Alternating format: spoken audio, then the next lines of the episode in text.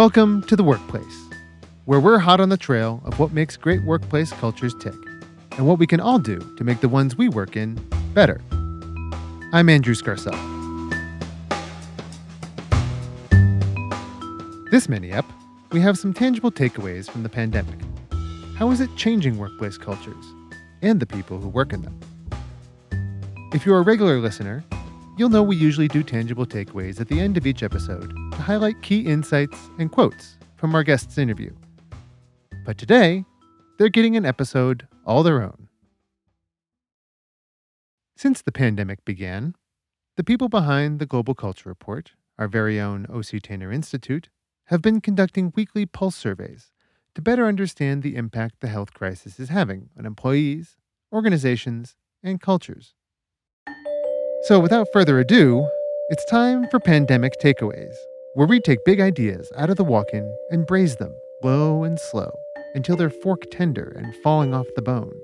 Then plate them up with a lovely roasted root vegetable puree, topped with spicy microgreens and radish ash, as the star of our seasonally inspired, locally sourced, socially distanced menu.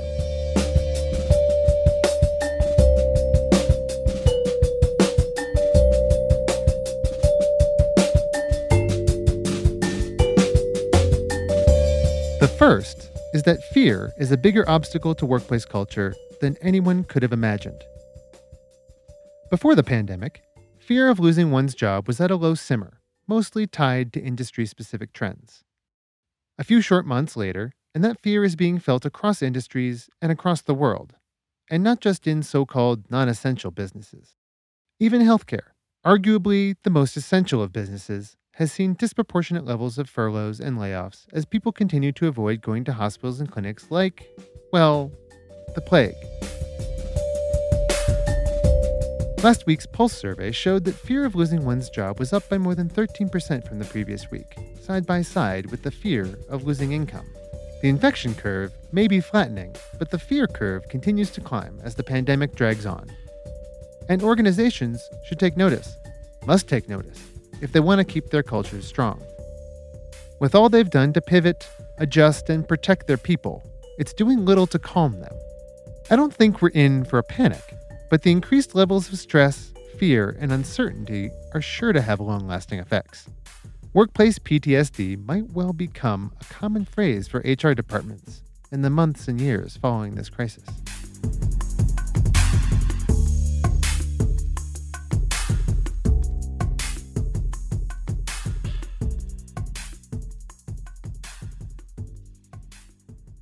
The second is that transparency is finally having its moment.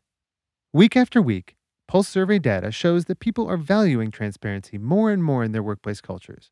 And now, it's one of the most important things organizations can do to keep their people happy. Happy, of course, being a relative term nowadays.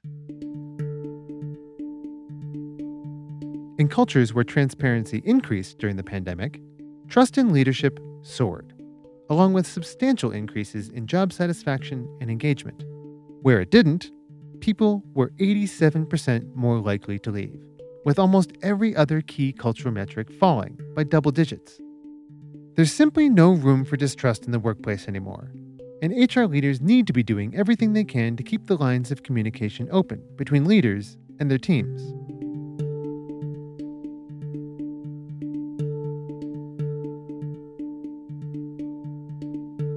Video conferencing, despite its many annoying aspects, is shaping up to be one of the most effective channels.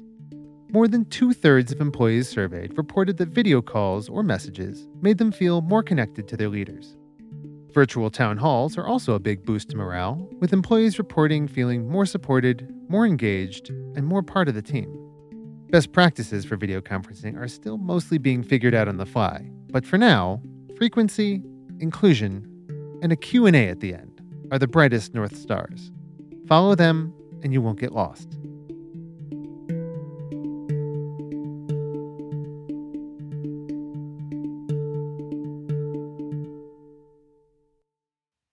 The third is that working from home isn't all it's cracked up to be. It's more than it's cracked up to be. Sure, I miss the office small talk, the confusingly named conference rooms, and the surprise afternoon cookies that appear when someone's having a bad day.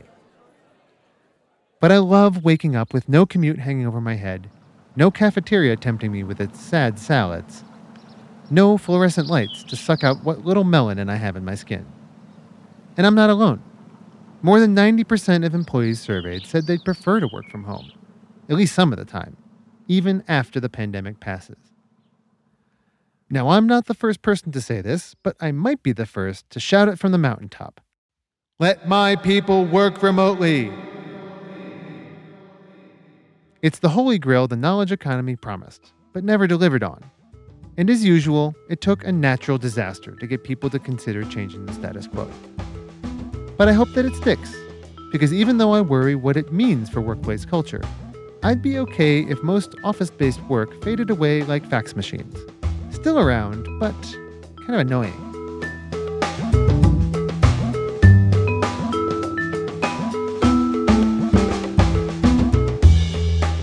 That's it for this mini ep of The Workplace. This episode was written by yours truly, with original music and sound design by Daniel Foster Smith. The Workplace is sponsored by OC Tanner, the global leader in engaging workplace cultures. OC Tanner's Culture Cloud provides a single, modular suite of apps for influencing and improving employee experiences through recognition, career anniversaries, well being, leadership, and more. If you want your organization to become a place where people can't wait to come to work in the morning, go to octanner.com